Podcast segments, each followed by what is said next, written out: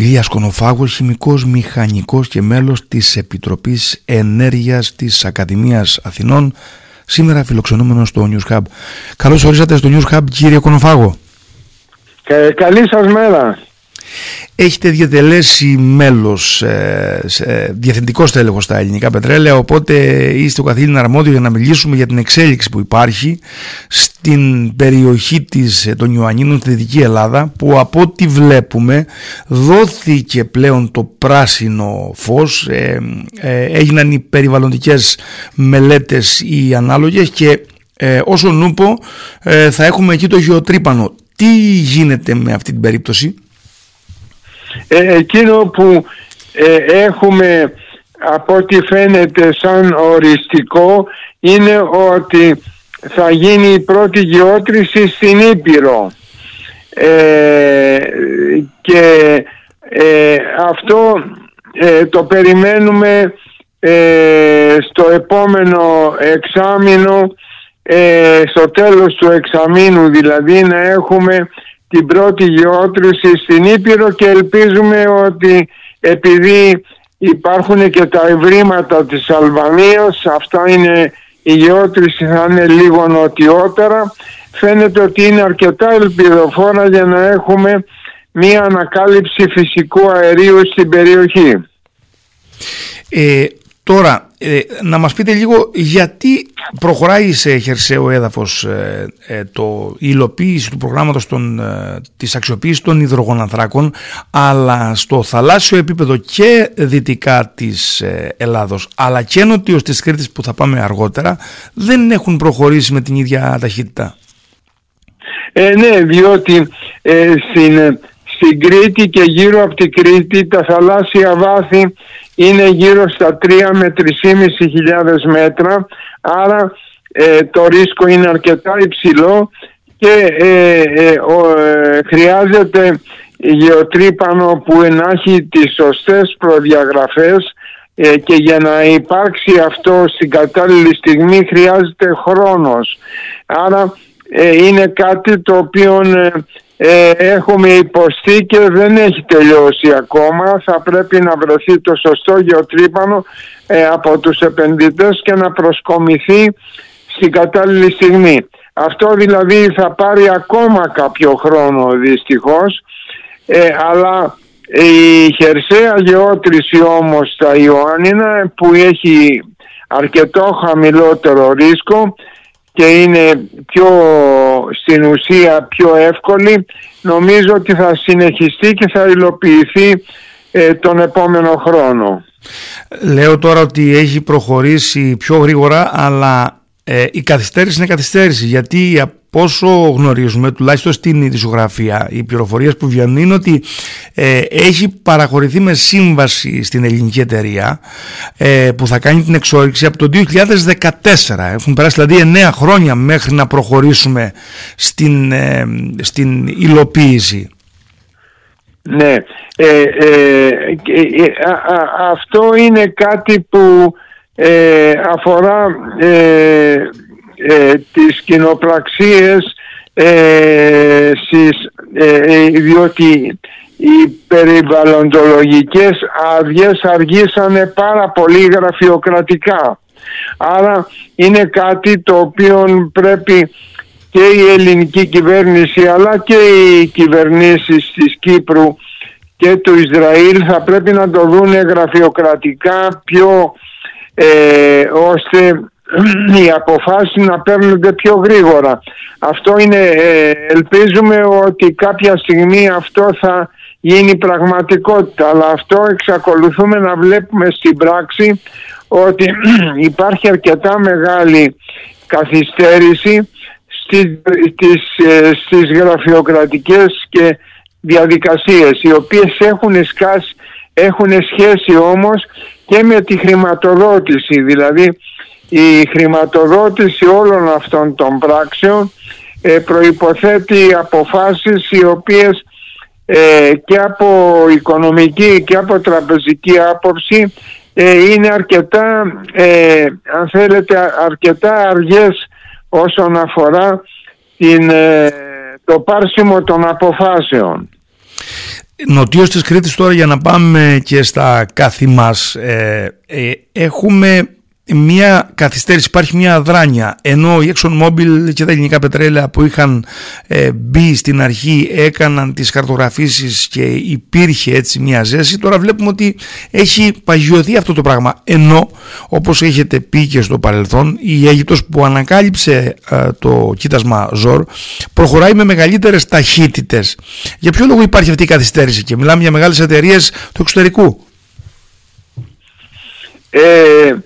Η, η, η, η καθυστέρηση ε, είναι μέσα στα πλαίσια της, ε, των αποφάσεων και της γραφειοκρατίας για την οριστική ε, η, η, η, αν θέλετε οι, οι, οι άδειες, οι αδειοδοτήσεις περιβαλλοντολογικές, από ό,τι βλέπουμε, Αντί να, αντί να υλοποιούνται εντός ενός έτους, ε, παίρνουν τρία με πέντε χρόνια. Άρα είναι, αν θέλετε, η όλη διαδικασία αυτή, θα πρέπει να βρεθεί ένας τρόπος συνεννόησης μεταξύ των κυβερνήσεων, ε, όλων των κυβερνήσεων στην Ανατολική Μεσόγειο. Βάζουν, πρέπει να βάλουμε την Ελλάδα, το Ισραήλ, την Αίγυπτο, ώστε αυτά να γίνουν πιο γρήγορα.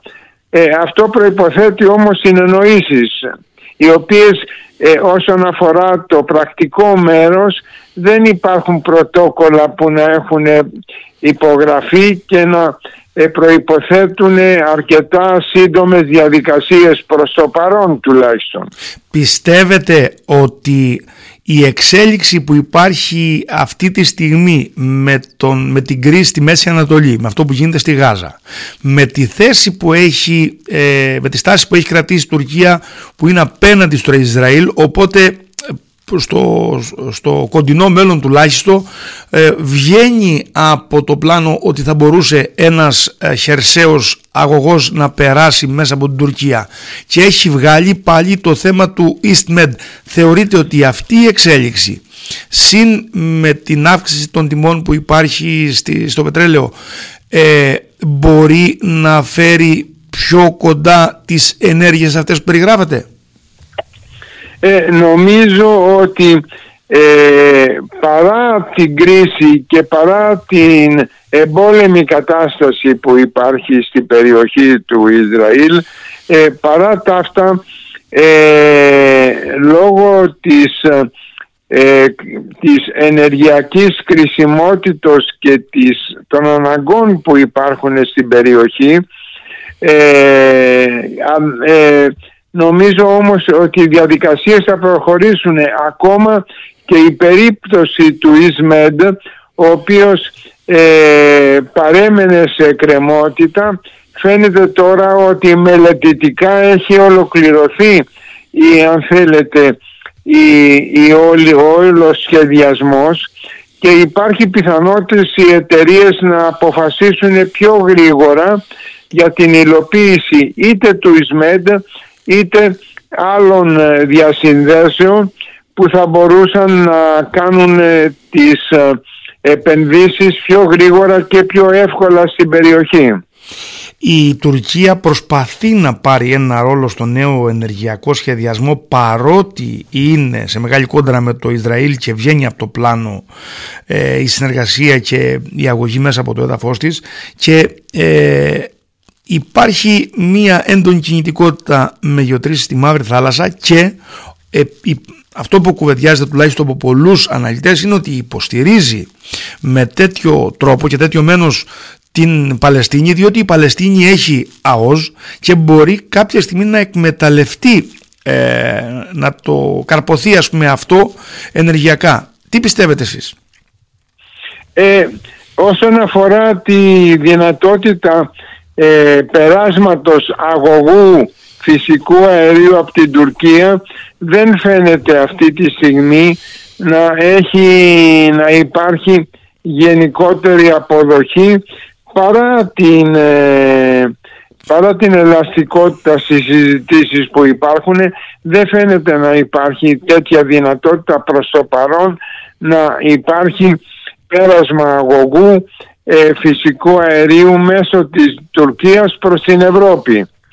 Ε, παραμένει ε, μάλλον το ενδεχόμενο περισσότερο να έχουμε δυνατότητα ε, ε, μεταφοράς φυσικού αερίου από την Ανατολική Μεσόγειο μετά από ε, συμφωνίες που θα χρειαστεί και αυτές να έχουν κάποια χρονική περίοδο υλοποίησης για να έχουμε επιτέλους δυνατότητα να α, ύπαρξης μεταφοράς φυσικού αερίου από την Ανατολική Μεσόγειο προς την Ευρώπη. Αυτό το βλέπω πιο πιθανό από οποιοδήποτε άλλο σενάριο προς το παρόν όμως.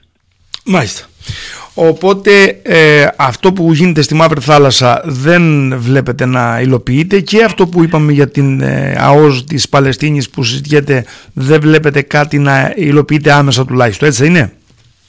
Όχι, ε, ε, εξάλλου στην ε, περίπτωση της Μαύρης Θάλασσας το έβριμα που έχει γίνει από την Τουρκία δεν είναι, ε, δεν είναι Ε, ε, τόσο μεγάλο ώστε να πούμε ότι μπορεί να συγκινήσει μεγάλους επενδυτές. Απλώς είναι ένα έβριμα που στα, στο μέγεθος και στις προοπτικές της Τουρκίας ε, έχει ένα ενδιαφέρον για την Τουρκία, αλλά είναι ε, τοπικό ενδιαφέρον. Δεν νομίζω ότι είναι ένα, παρουσιάζει ευρύτερο ενδιαφέρον αυτή τη στιγμή. Είναι απλώς μια Μια τοπική ανακάλυψη μεσαίου μεγέθους. Όλο αυτό το, το show το οποίο είχε δημιουργηθεί με γεωτρήσεις, με, με διαρευνητικές γεωτρήσεις που είχε γίνει, που είχε, που είχε κάνει η Τουρκία ας πούμε στην Κυπριακή ΑΟΖ, ε, βλέπετε να μπαίνει στο περιθώριο λόγω της τάσης που έχει με το Ισραήλ?